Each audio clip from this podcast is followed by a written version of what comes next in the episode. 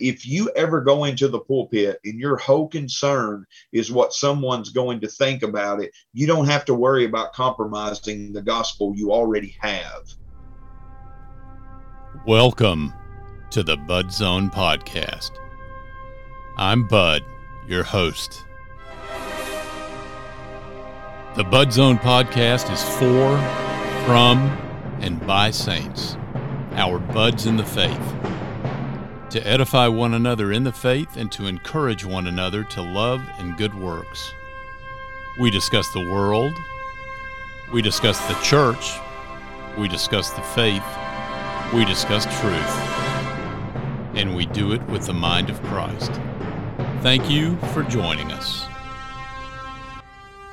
Welcome to this episode of the Bud Zone podcast. I appreciate you joining us. Uh, today, I am graced and blessed to have a dear brother who is a pastor. Join me, Jared Baker, pastor of Nelson Creek Baptist Church in Central City, Kentucky. And Jared, I want to welcome you. Thank you so much for taking time to join me. Thank, thank you for, for allowing me to be on here with. I am honored. Uh, you and I have known each other for, my goodness, I don't, I don't know, a few years on social media. Yeah, yeah. And then we met at this previous G3 conference for the first time, and That's that was a blessing. For people that have listened to the Bud Zone podcast, there's there's really a particular focus that we want to have. My goal is to encourage the saints that the ministry of the Lord is still going on in the midst of all these times that we live in with the, the pandemic and all the mandates and the threats of mandates and all of these things the world is looking much, much darker. We are clearly in the midst, culturally and socially, of the Lord's judgment. And I think in the church environment, we're under the Lord's chastisement. But the Lord is still building his church. He is still faithful to his saints. In all things, he is glorifying his name and he's exalting the Son. You've been a great encouragement to me your ministry is faithful. I see you doing ministry all over the place, uh, not only in your local church. So the Lord is using you. And uh, I want you to kind of introduce yourself and let's talk about what you see going on, the ministry you're doing, and, and we'll just see where it goes. Well, um, of course, I'm, I'm Jared Baker. I'm pastor of the Nelson Creek Missionary Baptist Church, which is in Central City, Kentucky. Uh, that sits in Muhlenberg County, Kentucky, which is the last county in what they consider Western Kentucky. Most people would know like Paducah, Kentucky. That's the yeah. biggest place, you know. Um, I've been here. January will be four years. Uh, this is the second Baptist church that I have pastored. I pastored a Baptist church in Mayfield, Kentucky for right at 10 years um, before coming here. I'm married to my beautiful wife, Ashley. I have two beautiful kids, Luke and Abby, who are still snoring probably at this present time. So uh, on a Saturday. Um, but um, yeah, and and I pastor, you know, as I said, Nelson Creek Missionary Baptist Church, a congregation about seventy five to hundred. It can fluctuate in in that area, and uh, it was a church that was founded in eighteen oh three. So it has stood the test of time all of these years. Uh, it is actually burnt twice. Uh, the last time it burnt is they built the church that's what's presently there now. And uh, we are a congregation of um, young. I've probably got seven to eight young families and then that many older families. And I used to think that I consider myself being in the young crowd, but that's not so much anymore. Uh, as I told my wife once, we should start a young adults class I should teach. And she said, You wouldn't even be in a young adults class if they had one. so, you know, because I'm 41. But um, 41. Yeah, 41. 41. So. See, so, and I, we, we kind of joked about this before we started recording because I had seen on Facebook your bio and it said you were born in 1980. I was yes. almost graduating high school then. So I'm not sure how this works out. Technically, you ought to be saying sir more to me, but I think because of your position, I probably need to do it in the other direction. So. no, no. Uh, but but yeah, I, I love to serve the New Testament church is what I consider it in uh, in the capacity of being a pastor. I, I, really enjoy that. I know pastoring in the last two years have probably been the hardest thing that I have done in my life. In fact, the matter there's a there's a local pastor here um, that told me that he had pastored since the early 70s and had never dealt with anything like that you know we've dealt with for the last two years. But I, I enjoy it. I couldn't think of anything else in this world uh, that, that i would ever you know that i would even consider doing. Um, always um, i serve uh, we have a local baptist association and we hand out food every tuesday. And then they have like a uh, a crisis closet up behind it where people donate stuff and they give it out for free. It's completely free. And I serve up there. And then at the food ministry, I always tell people when I'm sacking their groceries up that we're giving out, I was like, if this preaching don't work out, I can always go to Walmart or Food Giant or something uh, of that sort to, uh, uh, I've sacked enough of these. Surely I could get, uh, get, get a job doing that. But, but it's just a, uh, an honor and a privilege, uh, Bud, like I said, to just a serve in, in the local church. I, I can't even put into words how how grateful I am every Sunday and every Wednesday to be able to step into a pulpit and preach to people. And even now with the Facebook during the pandemic, and we started, you know, streaming our services live on there, that we even have a core of people that watch that that are homebound. You know, uh, some are not even church members that that have reached out to me. So, uh, and we we've gained some people from it that saw our you know that, that seen us uh, streaming, and and so now they come to church there, and so it's just been a um, uh, a wonderful time. Uh, it, it, has been extremely stressful as to knowing what to do, and I made some wrong decisions in it. But um, but God has been faithful. He He is uh, sovereign, and I'm thankful for that. Amen. So uh, as, as, I believe I heard a I can't remember who the theologian said one time. I'm glad He's God and I'm not. So you know that's. Uh, but I like I said I, I'm really encouraged by what we what we see today, eh, you know, in the church. So, well, now let me let me uh, tread cautiously here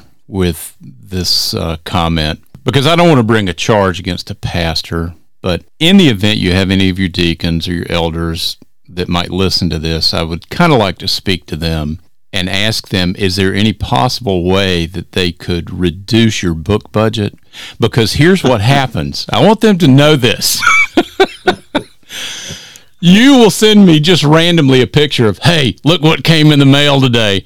And it'll be John Owen, or it'll be, you know, John Murray, or it'll be a Puritan book. It'll you're constantly sending me these things. And what you're doing, and I know the Lord uses means, you're tempting me to covet because you send me all these things. and I'm like, oh, I got to get that. So yeah. no, I'm kidding. God bless your church for giving you a budget, yeah. and and God bless you. Thank you for doing the diligent study behind the scenes. So you are reading, you are studying. It's not just about getting up there and doing a seeker sensitive sermon on Sundays. You exposit the word.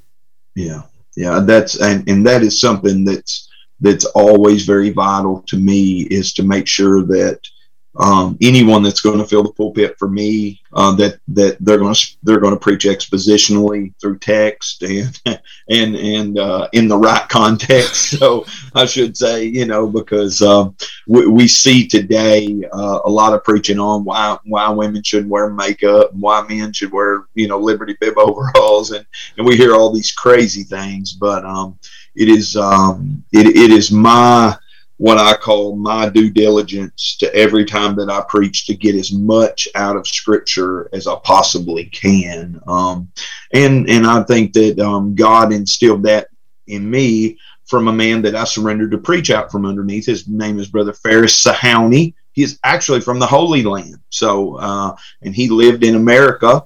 Um, and and he actually, Bud, um, to throw this in there, he was uh, what you would call a foreign exchange student that went to a college in Mayfield, Kentucky called the, uh, and I'm struggling now with the name of it, but anyhow, him and Paul Washer's wife, Charo, were uh, housemates together there. So he is personal friends with Brother Paul Washer. Actually, after I was converted, Paul Washer was the first person I ever heard preach a revival. He preached it at the church where I was a member of. Wow! Because he because he said, and, and I'll never forget this. He said while we were there, do you know why I don't like preaching in Western Kentucky? And I thought, well, boy, that's a very odd way to open a sermon, you know. And he said, because everybody here thinks they're saved and going to heaven. So oh, I was yeah. like, well, you know, they always say if you don't have your audience in the or or the people in the first five minutes, you ain't never going to have them. Well, he had me from there, you know. so, uh, but yeah, the college was Mid Continent University in Mayfield. Is what it was. I yeah, think I'm so, sti- I'm still repenting from a sermon of Paul Washer's from like seven years ago. I think so. Yeah. He, oh, he, yeah. Especially G three when we were G three this year when he preached him. You know, if they, I told the guy that I went with, Brother Austin Weist, I said, if you, if they had gave a, a, the old invitation, as many people call it, I said, I'd have went up there and just, you know, fell down and right there on the stage. You oh, know? no, that's like, right. Man, I was, I was really really convicted by that, you know, uh, j- just his words. And, and he said, get off Facebook and get on your knees. And I thought, oh, man, you know. So let me get back to the books just okay. because we need to get it out of our system because I'll end up getting pictures sent to me.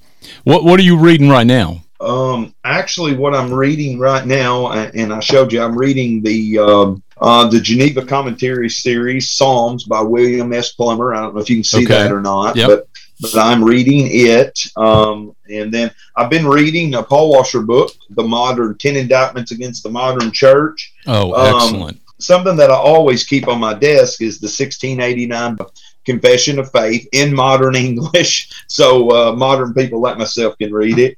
And I've been um, walking with God um, Day by Day by Martyn Lloyd-Jones, which is a devotional, a 365 day devotional. Now, I normally read, you know, a lot farther into that, but yeah. if if people don't have this, that's going to watch this, um, Crossway produces this, and this is worth every dime that you could ever um, ever get. And then uh, Defining Deception by Costi Hinn and uh, Anthony G. Wood. That is just a few that that I have that on my desk that I've been reading. And then there's this thing called the uh, Bible, and, and I've been reading it. So uh, uh, I always, when people ask me what I'm reading, I'm always, I always have to tell them the Bible because uh, I would say that many men are, are very quick to read commentaries and other things and very slow to read the Bible. And I think that's a downfall. And God really revealed that to me during the pandemic, Bud,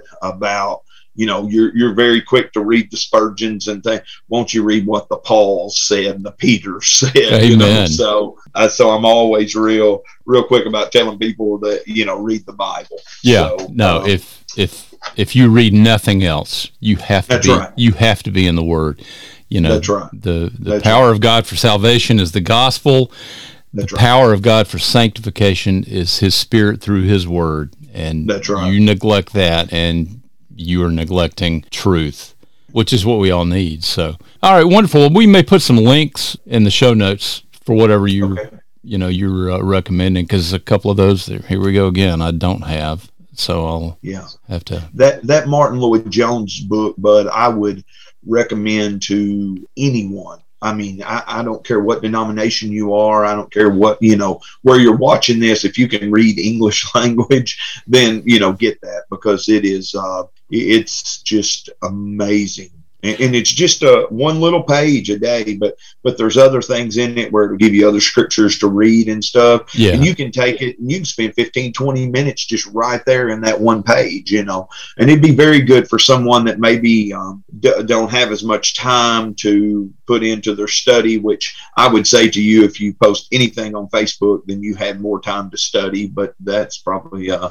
for a different podcast. Oh, but yes. uh, uh, you know but the um, but that is a very good very good. Well, I, am glad to know that, and I'll get that for my own use because I know you're a you're a J.C. Ryle guy, and what oh, I've what I've used this year, even though most people are uh, familiar with Spurgeon for morning and evening, there's one by Ryle as well, and that's the one I've read through this year. Last year I was going through Spurgeon's morning and evening, and this year it's been uh, Ryle. So I, I'm course, we're getting close to the end of the year. I'll probably pick up that Lloyd Jones and and yeah. use that now. You know, like I said, that's that's a, a few minute devotional kind of thing. Um, yeah, yeah, and it, you very good. You need to be much deeper in Scripture than that, but that's such a good thing to sort of give you it, content for meditation. yeah, yeah, it'll it'll point you on the road as to it, will get you going, you yeah. know, because sometimes people will be, and I think you even said this to me one time doing, you know, I, I try to do the Grant Horner Bible reading program. And, and you said to me that time that uh, many people start in Genesis, and by the time they get to the 10th chapter of Exodus, I'm done with this, you yeah. know? So, like, I, I'm done with this, you know, or they get into numbers and, like, what in the world is going on here? So, um, that just kind of, you know, points people to, to something that'll that'll get them started, get them going, yeah. you know, in the right direction. So, Wonderful. Um, uh, yeah, I, I, I, advocate the Grant Horner, but I, you know it really doesn't matter if you're engaged with Scripture. You need to have, you know, Paul tells Timothy, discipline yourself for the purpose of godliness. Well, we need to do that as well. So we need to have a discipline. What's the most important thing in our life? Well, it's our our union with Christ and our desire to grow in knowledge and, and likeness of Him. So that's not going to happen outside that book. And uh, no. you need to be engaged with it in some way. And I do recommend, and I've disciple guys using the Horner system, which is pretty aggressive. Uh, a brother and I did a podcast, uh, Rob Miller, shout out to him. He and I did a podcast uh, talking about the Horner plan. And uh, uh, so it's, it's very good. But the, but the point is, be in the Word yeah. consistently, regularly, prayerfully. One, one more quick thing: that 1689 Baptist Confession of Faith in modern English that is loaded with Bible scriptures on you know on each topic. I, do you have that? Oh yes. oh okay. yes. Okay that that is something for people that will watch this that say, well, where can I read about, you know, the effectual calling or or something like that, you know, the fall of mankind and the sin and its punishment. They can go to, and it is full of Bible scriptures that are, um, and I think this is. I, I go to a pastor's fellowship and they have a banner of truth dealership and a founders dealership uh, and I go to it every other month. And I, I think I picked this up for like three or four bucks. Yeah, like and it it's worth twenty. You know, so, so, so let me ask you about this because I'm in a reform. I'm I'm not in um, uh, the SBC anymore now. And your church is, is your church SBC? Yeah. Yes, we we are still at this point okay. in the SBC. Um, now, how, how much longer we're, we're going to be um, is is um, probably something we'll decide next year. Okay. But, um, well, I'll come I'll come back and ask you about that specifically. But I, I, had been in the SBC, and now I'm in a reformed uh, little small church plant, and, and we run I don't know 60, 70 people. But one of the things that I recall from my days in, in the SBC is that there was this uh, uh, rejection of confessions and creeds. It was a sort of no creed but the Bible kind of thing, which in fact is a creed itself. If people yeah, listening don't yeah, know exactly. that, that is a creed. But nevertheless, you didn't see an embrace of London Baptist or Westminster or Heidelberg or any of these classic um, confessions. Speak to that. What why do you think that is? Do you, and do you see more people moving in the direction now of employing a confession, maybe not adopting it formally as a statement of faith for their church, but using it as what it really is, as a kind of a systematic theology of here's what we confess. Yeah, yeah. I, I would love I would love to believe that that churches are going back, you know, because I mean, let's be honest, the Baptist Faith and Message 2000 was um, is not. I, I don't. I don't even know how to put it into words. It's not what it should be. Um, I mean, there are good things in it. I, am not going to say that there's not, but it, you know, it doesn't speak to things that I think that it should. So I, my thing is our church don't say you know uh, well we adhere to the 1689 baptist confession of faith you know but what i do is um, i think it's very vital for people that come and want to be a member of a church that churches give to them what churches believe and adhere to. And, mm-hmm. and I just think that many times people will say, Well, I to be a member of the church. And they just let people walk up the aisle. Hey, here you go. And there you are. You know, well, the easiest thing in the world to get on is your name on the roll of a Baptist church. And the hardest thing to do in the world is get your name off that roll. So, so I think that as a church and as a pastor, uh, something that 2022 that I plan to focus on that we were going to focus on right before uh, the pandemic hit is focusing on people understanding what we believe and what we adhere to. In, in outside of saying we believe the Bible, you know, um, that because that's what many people will say. Well, well, we believe the Bible, but I think that it's so much. It, it's very vital to say, well, we believe this confession, we believe this, you know, church covenant. We have a church covenant. We have a we have our bylaws. Here they are, mm-hmm. you know, and and I think that churches uh, have bylaws that they probably put together in the 60s and have never updated them. And that's kind of the place that we're in. And I've talked to some guys in our church about us, you know, updating those things in order to try to get it into modern, you know, modern English like the 1689 yeah. Baptist Convention, just so that it's easier for people that express, hey, I'd like to be a member of the church and say, okay, well, here's what we adhere to. And if you, uh, if you want to be a member of Nelson Creek Missionary Baptist Church, then here's what you're saying in the end. You agree to all of these things, you know. And and there may be some say, no, I'm, I don't agree to that, and that's fine. They can go find them another church, you know, somewhere yeah. else. Yeah. So um, I I just think that um, the confessions of faith and things like that um, in, in, our bylaws it does say the 2000 Baptist Faith and Message, um, but like I said, there there needs to be that really needs to be uh, have some things uh, changed in it. So, um, yeah, because there's there's nothing in it about church discipline. There's nothing in it, you know, that I just think that that should be, uh, you know, uh, on on life. And and it does talk about life, but it doesn't talk about you know abortion, and that's something I'm a very big advocate about. That um, that there's no time ever that that that should be um, be be given an option to anyone yeah. in my opinion so but, yeah i mean for yeah, what it I, is the baptist faith and message is is reasonably solid but as you can see right now and maybe for the last especially the last few years the Baptist faith and message is so open in some areas that, that you yeah. can drive a truck through it if you want to alter the doctrine and yet say, oh, well, we still adhere to you know, and, and I'm thinking mainly, you know, the issue of women pastors. Well, it doesn't sure. say, you know, the the lead pastor or the teaching. So you see some nuance, you see some efforts at trying to postmodernize the language. Well, it doesn't mean that when it says that. So yeah, you're right. It could be tightened up quite a bit. Well, it's an inch deep and a mile wide is is basically what that what that is that Baptist faith and you know um, message. And and like you said it, there's some solid things in it I really do but there needs to be some areas where it's honed down in to you know to, to bring it in. I mean because they can say well you know women uh, it, it, it's not talking about lead pastors or it's talking about lead pastors not talking about under pastors or however they would call it.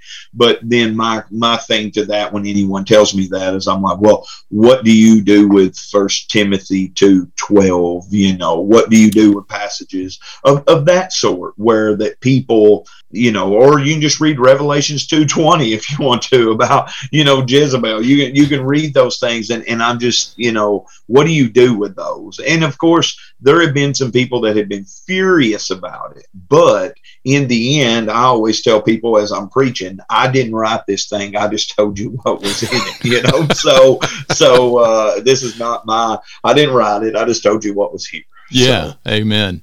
Well, more broadly, what and and you mentioned it, and and uh, you know, don't disclose anything that you guys as a church are still working through, but give me your observations about where the SBC is now. I take it you are not satisfied with the current status quo of the leadership of the SBC, and I, I just want to, before you respond, I want to be careful to say that like right now, you, are an SBC church officially.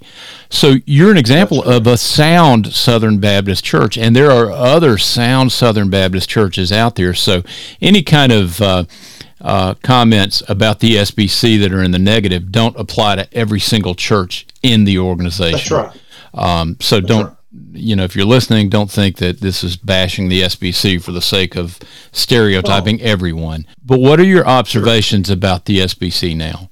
Well, you know, if you ask me what I thought about it right now, if if you could see a dumpster and it was on fire, that's basically what I would say that it's at now. And in my reason being is, you know, the, the Washington Post did a report that the North American Mission Board had um, financially invested into getting voters for Ed Litton to Nashville. And so, like, when, when you read things of that sort, then you understand at that point it's kind of like modern day politics that that these people spend fifty or sixty million dollars to get elected into a position that pays one hundred fifty thousand dollars. And I never figured out why, as Americans, we're not saying, "Hey, wait a minute, time out, something's not right here." Well, you know, that vote was really close. I think it was fifty-two percent to forty-eight percent. You mm-hmm. know, like for Ed Litton to, uh, to to get in there. Well what really concerned me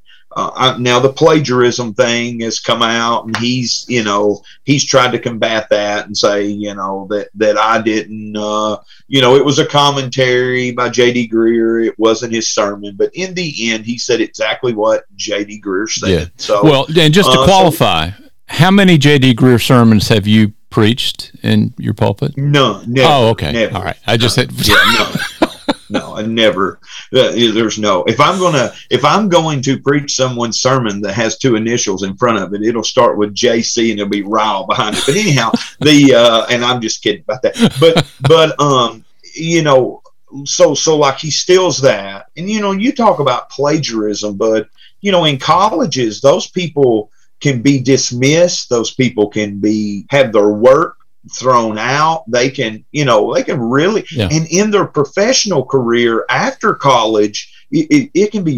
extremely hard on them later in life. Uh, fact of the matter, when I was uh, uh, what you would call a youth pastor at Hardmoney Baptist Church, which is in McCracken County, Kentucky, we had a girl one time get up and read a poem, and it was beautiful. And I thought that's great. Well, there was a lady in there, and she figured out real quick, hey, wait a minute, this girl didn't write this she had copied it off there and i mean she was eight or nine years old and we had to talk to her and and tell her hey you can't do this and she didn't truly know i, yeah, I mean well, she knew it was wrong but she didn't it, it, wasn't like a man that's pastored for 25 years or, or however long that is just um, i call those microwaving it in they went to the microwave and turned on 30 seconds and got it just lukewarm and copied it off there and went in and phoned it into their people, you know.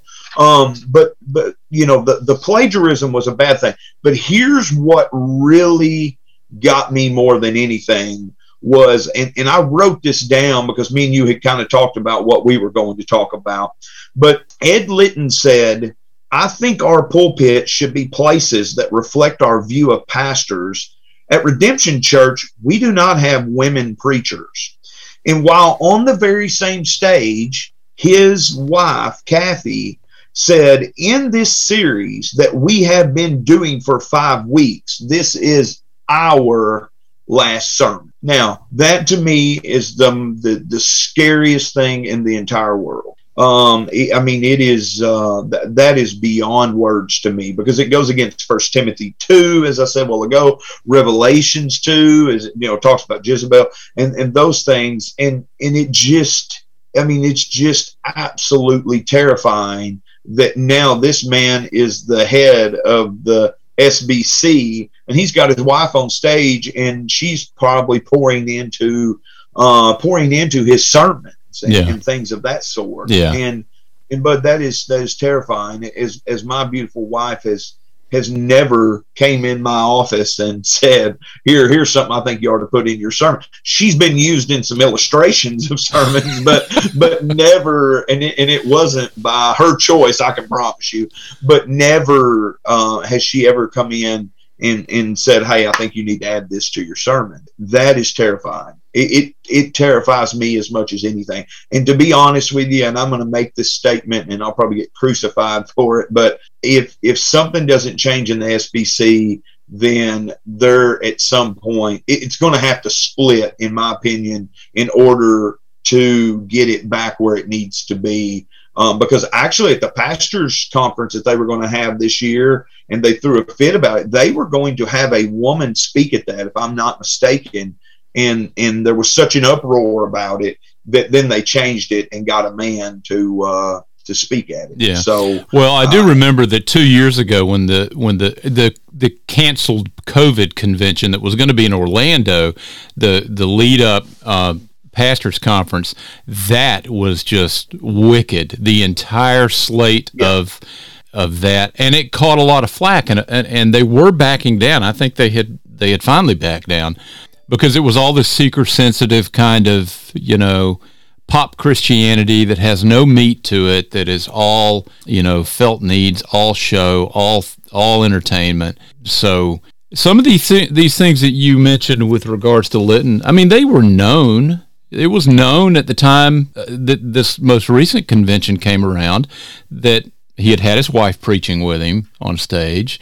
Uh, you know, the the Sermon Gate scandal uh, about his plagiarism. Uh, you know, it came out pretty quickly it, to me, Jared, what it what it speaks to, all, all these things cumulatively, two things really. We profess the authority of Scripture, but we reject applying it, and we effectively deny the sufficiency of Scripture. We don't think that the gospel that is in Scripture truly transforms anybody, so we got to do all these other things, and we don't really believe, "Thus saith the Lord," and obey it.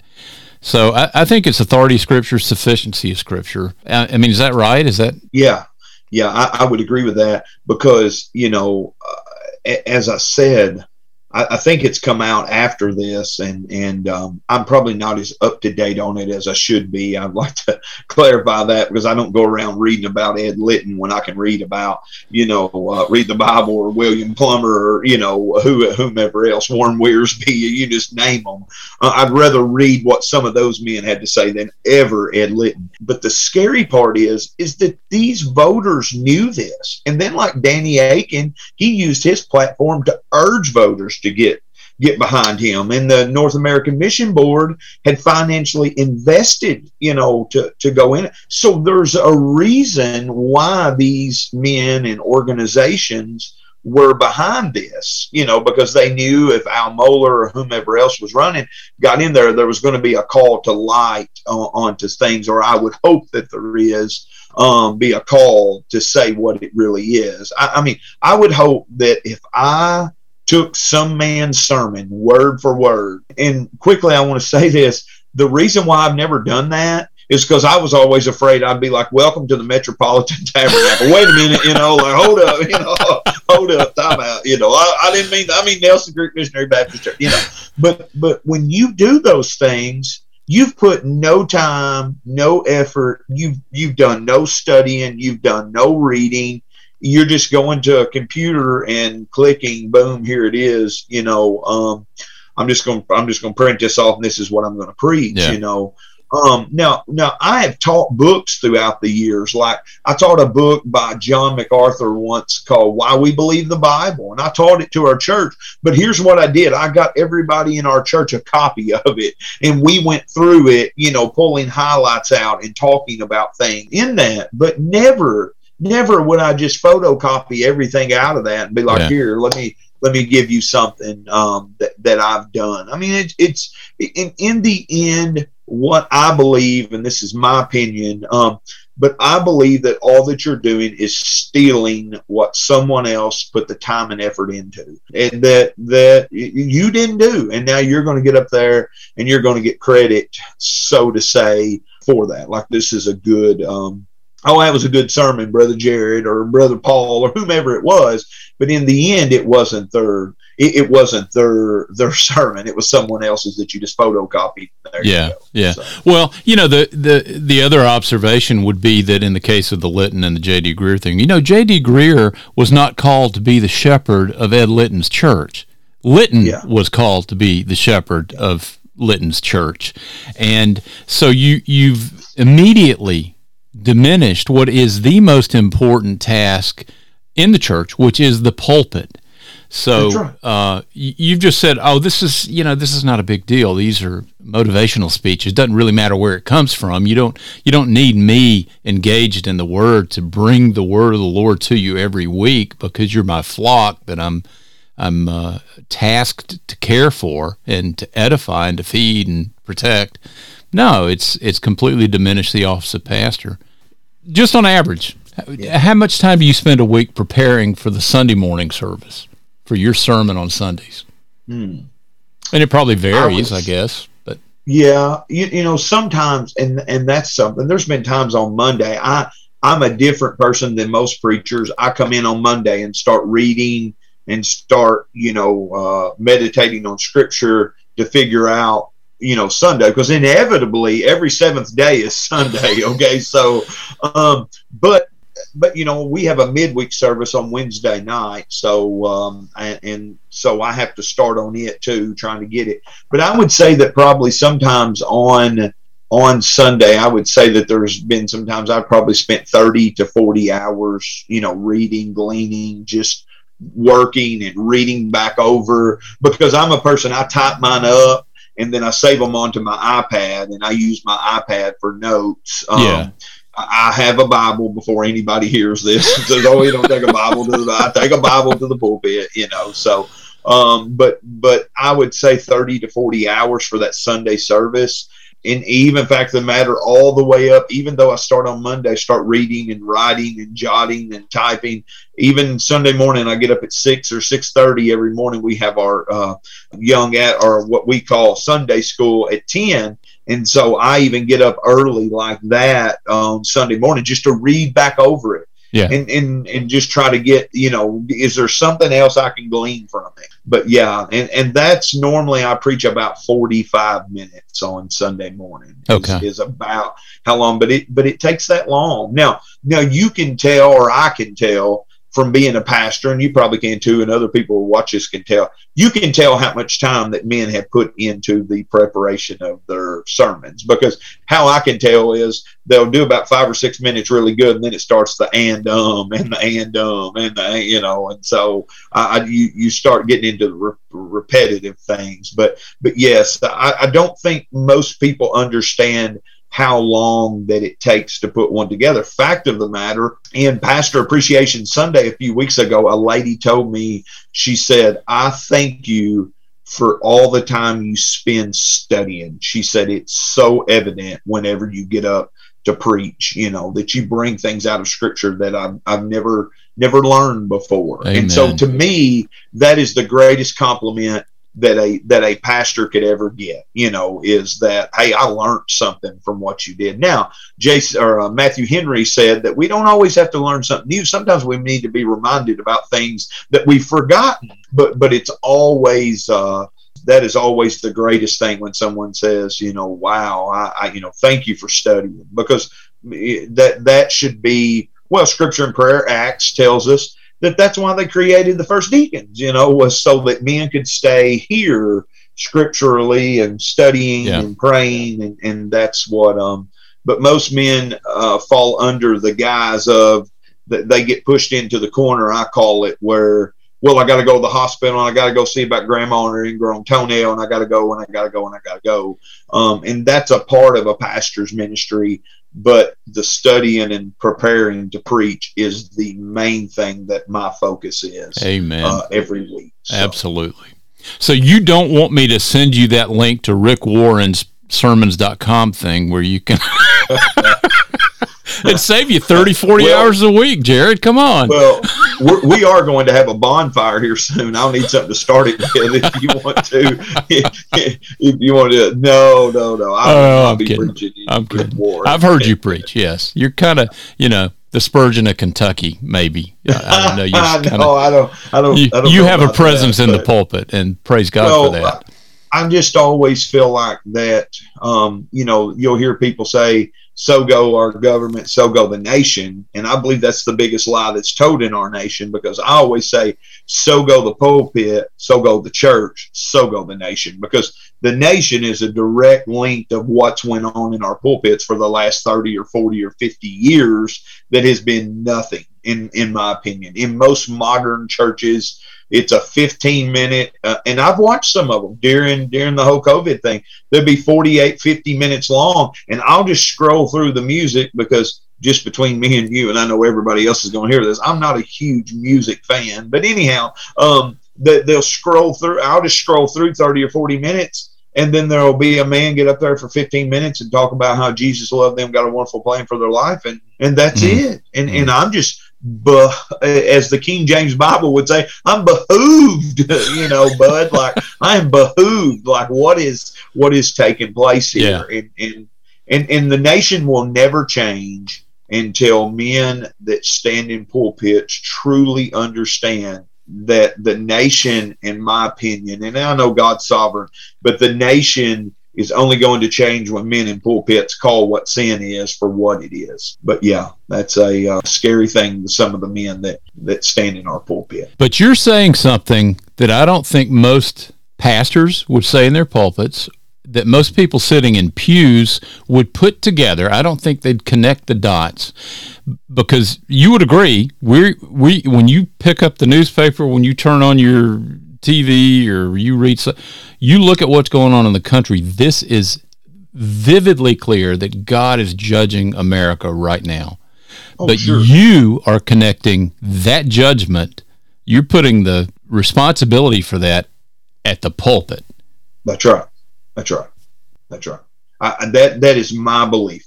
Just because men were called to preach the word, as everybody knows that scripture, and instead of doing that, they have been henpecked by the people in the churches that if I preach on abortion, um, if I preach on homosexuality, if I just preach on sin in general, you know, uh, then then it's going to affect these people. It's going to affect those people. It's going to affect these people. And I tell young men all the time, bud, that if you ever go into the pulpit and your whole concern is what someone's going to think about it, you don't have to worry about compromising the gospel you already have. Oh. Uh, you, you, you, you've already compromised it. You don't have to worry about, am I going to compromise it? You know, you, you already have.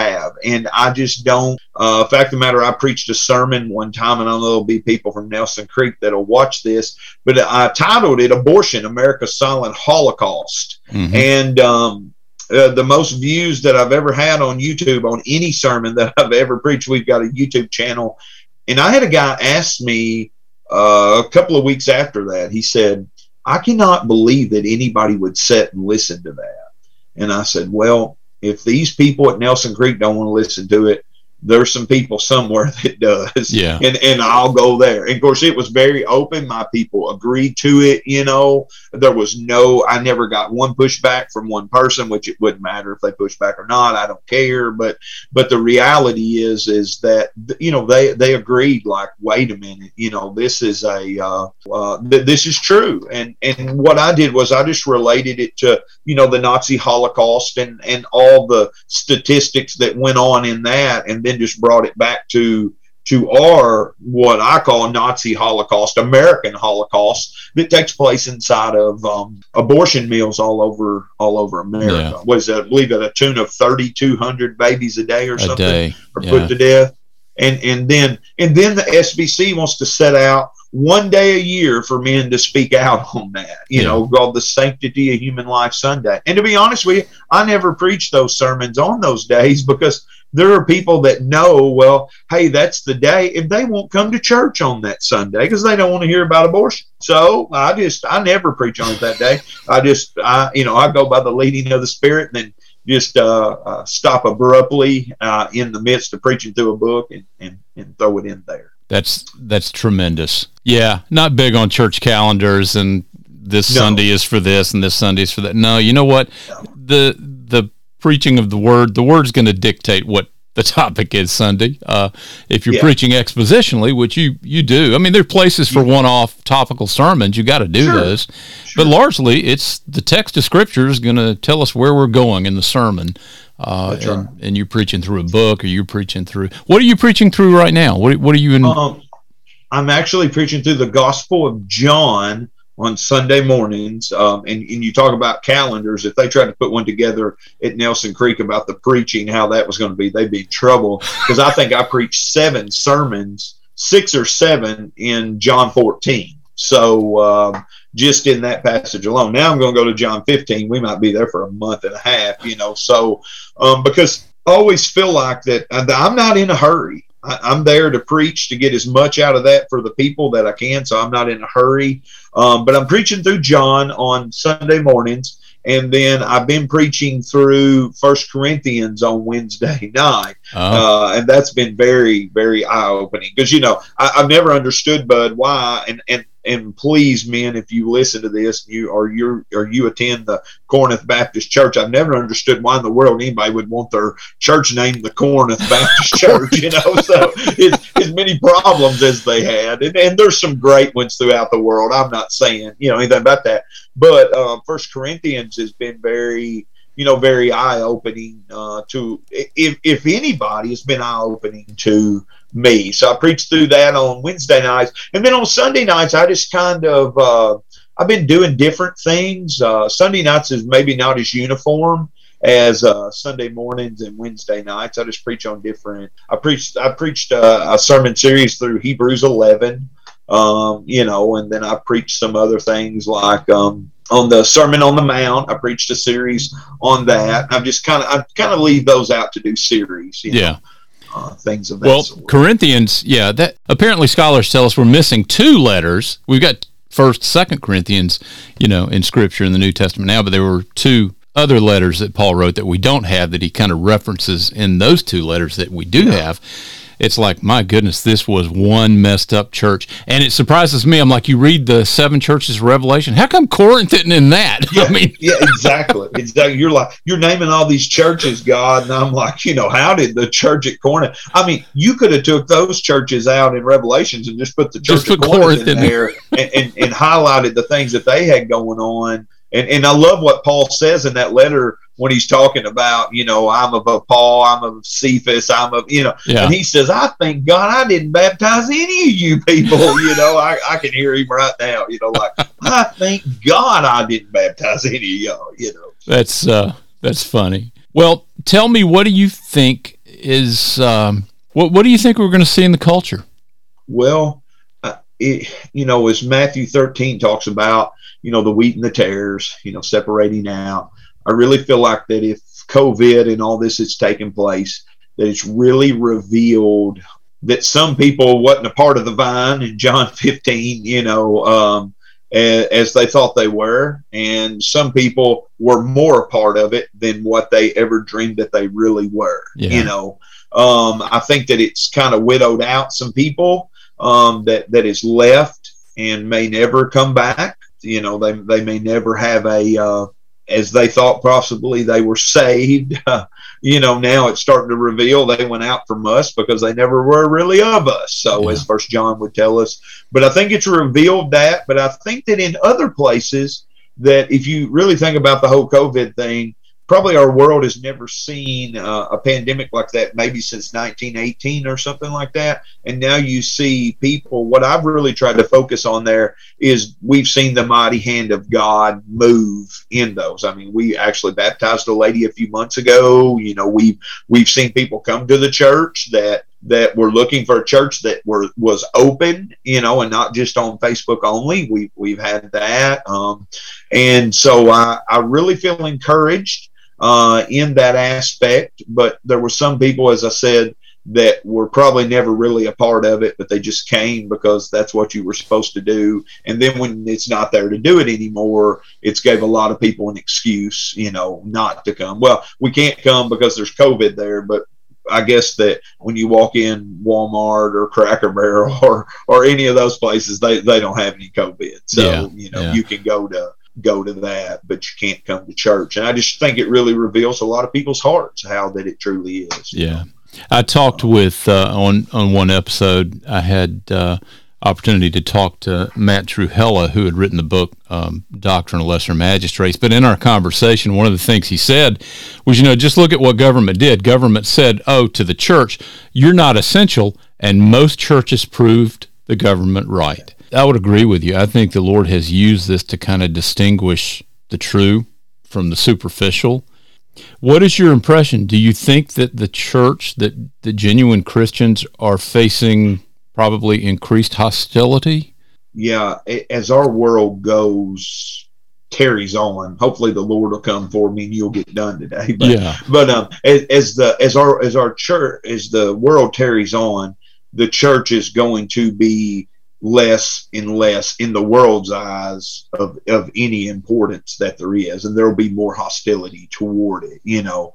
Uh, one thing that i would say bud is we closed our church down when this all come out and i apologize to god for that. After we went back I, I apologized and told him and repented and told him i would never do that again and we haven't done that because um, that was not the thing that we should have done. And even myself, I fell into that. And there were other brothers who tell me, you know, well, yeah, but we didn't really know what. But I was like, yeah, but we did know the word of God. So, so we shouldn't have done that. But I think that, like you said, they told us that hey you need to shut down for the sake of people. But then every liquor store that was down the road from me was open. Well we can't close those things down. We can't yeah. close the abortion mills down in in Louisville Kentucky. We can't you know because those things are essential to people's health and so is the church to people's spiritual health and so I, I think that as we go that increased hostility will be toward us, just especially in the in the manner of uh, what the church stands for, what the true church stands for. You know, when they speak out against the abortions and the homosexualities and all those things, that as our world increasingly moves toward, well, we just got to love everybody, you know, and and most of those churches, I can tell real quick if they've got grace or or love or, or something like that in it. I can tell you pretty quickly how how what the pulpit's going to be like, you know, because that's what their whole theme is going to be. And and I'm very thankful that God is graceful. Uh, he's gracious to me because if He wasn't, I'd already be consumed in my sins. But He's also holy, holy, holy. The Bible never says that He's love, love, love, but it does say that He is holy, holy, holy. Amen. So you know, uh, but but I do see it uh, coming as as you take a stand. Um, that that it will grow, the world will grow increasingly host, hostile toward the church. Yeah. So. Well, brother, I I think you're absolutely right. The reason that we see largely what is going on in the culture with the hand of God in judgment and in wrath, you can draw a straight line right back to the pulpits that have forsaken the actual authority and the actual sufficiency of the Word of God and proclaiming the law of God and the grace of God and the gospel right. to sinners who need it and is their only hope. He is the way, the truth, and the life. So, in, in a very real sense, you stand in the most important place in the world it's not in D.C. It's not in the halls of Congress. You stand in the pulpit, and that is what the culture needs. It's obviously what the church needs, but it needs men that are going to stand up and do what you're doing, and, and that is preach the word, even you know in season, out of season, whether they like it or whether they don't, because it's through the word that the Lord is going to work. But I, I want to ask you, what gives you hope? What what is it that, that drives you and, and keeps you in the ministry and faithful and and hopeful? And what would you tell people? Well, I, I would say to you that I know how this book ends. Number one, you know, I, have I've read it, you know, and, and I know how it ends. And something too, just to know that God is only going nothing's going to come to me that's not first going to go through his sovereign hands. And there's a reason why. And, and I try to tell our church all the time, but that that we don't go through things for no reason. We go through things so that one day down the road, the next person that you know that goes through this, you can say, hey, you know what?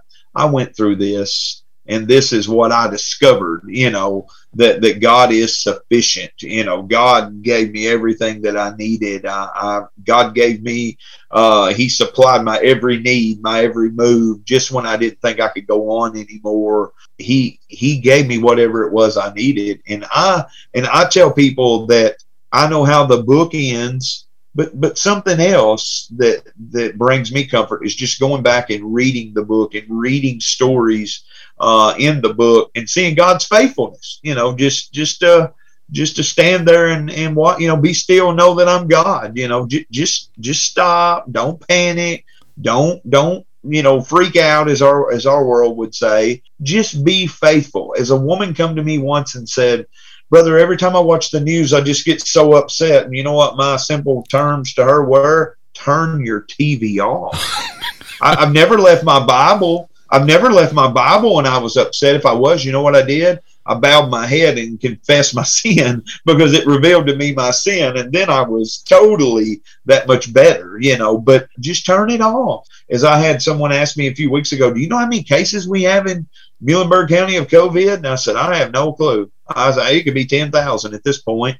She's like, so you don't watch every day? To, I was like, no, I, I, I could care less really, you yeah. know, I, I, and, and once I stopped watching all that filth and we shut the TV off and the news off for crying out loud, folks. Don't don't watch that stuff, you know, because I, I can tell who watches CNN all the time and I can tell who watches Fox all the time. Just shut that stuff off and just put your hope and, and read your Bibles and spend your time in, in the Word of God. Amen. You know, that that that's my hope is is I know how it ends and I think that that's been something I've tried to tell my people just shut that stuff off. When you don't watch that all the time, you'll realize soon, well, I, you know, I live a totally different life because I don't, you know, yeah. I don't have to, I don't have to see all that. Yeah. So, you know, I, I can't remember who it was. Uh, one theologian said when he was in his 80s that he felt sorrowful because he couldn't spend 16 or 17 hours a day in the Word of God. Oh, and wow. I felt, you know, I felt, um, I, I, felt terrible after reading what what he had. And, and the thing is, is like as our world goes, I've really learned that when we get off the Facebooks and the Twitters, and I'm on those things and I post stuff on there, but when I spend my time off of that and I just spend my day when I look up at the end of the day, none of those things have have caused me any trouble because I haven't gave them time in my life to do yeah, so. Yeah, so that that's. Um, I'll tell you the little story that uh, I've, I've shared with other folks before, and I really want to. I can't amen your comment about turning the TV off. I absolutely yeah. agree with that. And I used to have an argument where I would uh, tell people, "Here's the reason." Well, if you go back and study the invention of the television, what you will find is that the technology that television was invented on was largely based on the use of a vacuum tube. Here's the here's the thing to ponder. Do you know what happens if you put your head in a vacuum? Your brains get sucked out. yeah. That's exactly and it's still happening today even though everything's flat screen and digital. Uh, turn that stuff off and get in the Word. If you need to discipline yeah. yourself for godliness, which we're all commanded to do, yeah. start with the Word and prioritize what's really important in your life and what's really important for eternity. So it's just a it's just a thing. And, and Spurgeon said, you know, a Bible that's falling apart is owned by someone whose life isn't, you yeah. know. And so we carry our cell phones everywhere. And this was something really convicting to me a few years back you know, I, I, make sure if I leave my house, I, I go back and get my cell phone if I don't have it. But then I got to thinking, well, what's more important? Is it my cell phone or my Bible? So now I have a, a pocket New Testament that I carry with me everywhere I go. And mm-hmm. if I go to a, a, hospital and I'm sitting there waiting on a client or, or, waiting on a church member, I mean, that's having a surgery or something, I just read that, you know, instead of sitting here on our cell phones, just scroll, scroll, scroll. Because in 20 years from now, people are going to have thumbs are going to be straight where they wore those things out, you know. So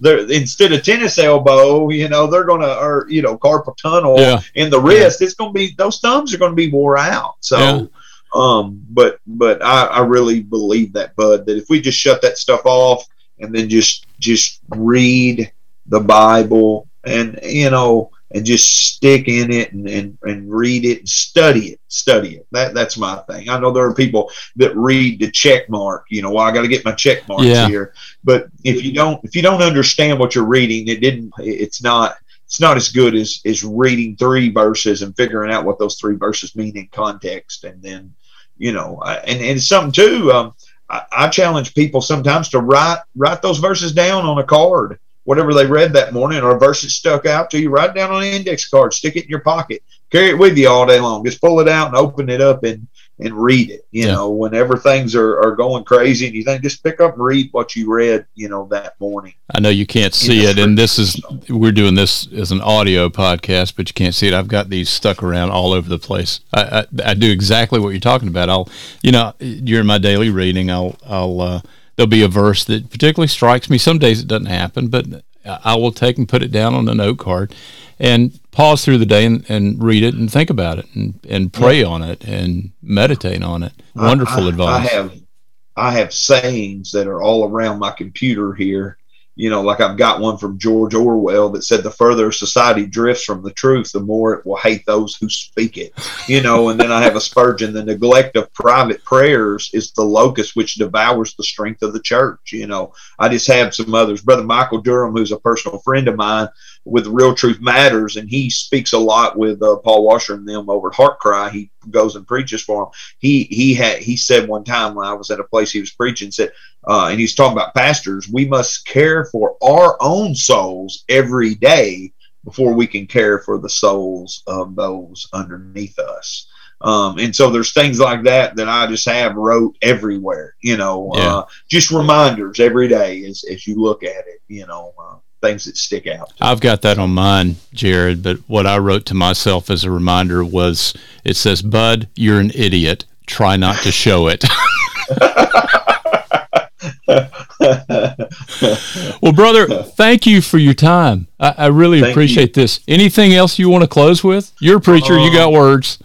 Yeah, well, if I was just telling anybody that will watch this, an, an average church person, or even maybe there's a young pastor that will watch this, is that our main concern is to grow in holiness and godliness. And we can't do that because we know everything that's going on on The Bachelor, but we don't know what's going on in, you know, Luke 16 or, or however. And I just think that the more time that you spend studying and reading, uh, nobody, nobody will ever, you know, come back and, and say, well, boy, that was a waste of time, brother Jared, or that was a waste of time, bud. I should have never. They'll they'll never do that. You know, God yeah. will reveal something to you out of it, and and I would just say that that's what what our our needs need. That that's our main focus needs to be. I know this year's almost over with. Is we don't like to think that we even celebrated Thanksgiving. We got our Christmas tree up and everything, but but um. oh, you're one of those. Is, yeah, oh yeah, yeah, we're one of those. But um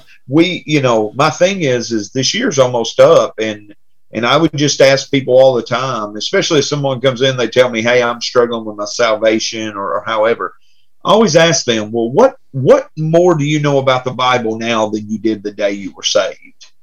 And and if they're like, "Well, I, I don't I don't know very much more," well, there's a there's there's your major prop. You know, just just read your Bibles, read read good books brother, pastor, thank you. I appreciate your faithfulness and I appreciate your friendship and even the little snarky, coveting pictures of books that you send me from time to look what I got, look what I got. and that concludes this episode of The Bud Zone. The Bud Zone podcast is a member of the Christian podcast community where you can find scores of biblically sound podcasts for your edification and encouragement go to ChristianPodcastCommunity.org to discover more. You are now leaving the Bud Zone. Thank you for listening. God bless you. And just a reminder no doctrines have been harmed during the recording of this show.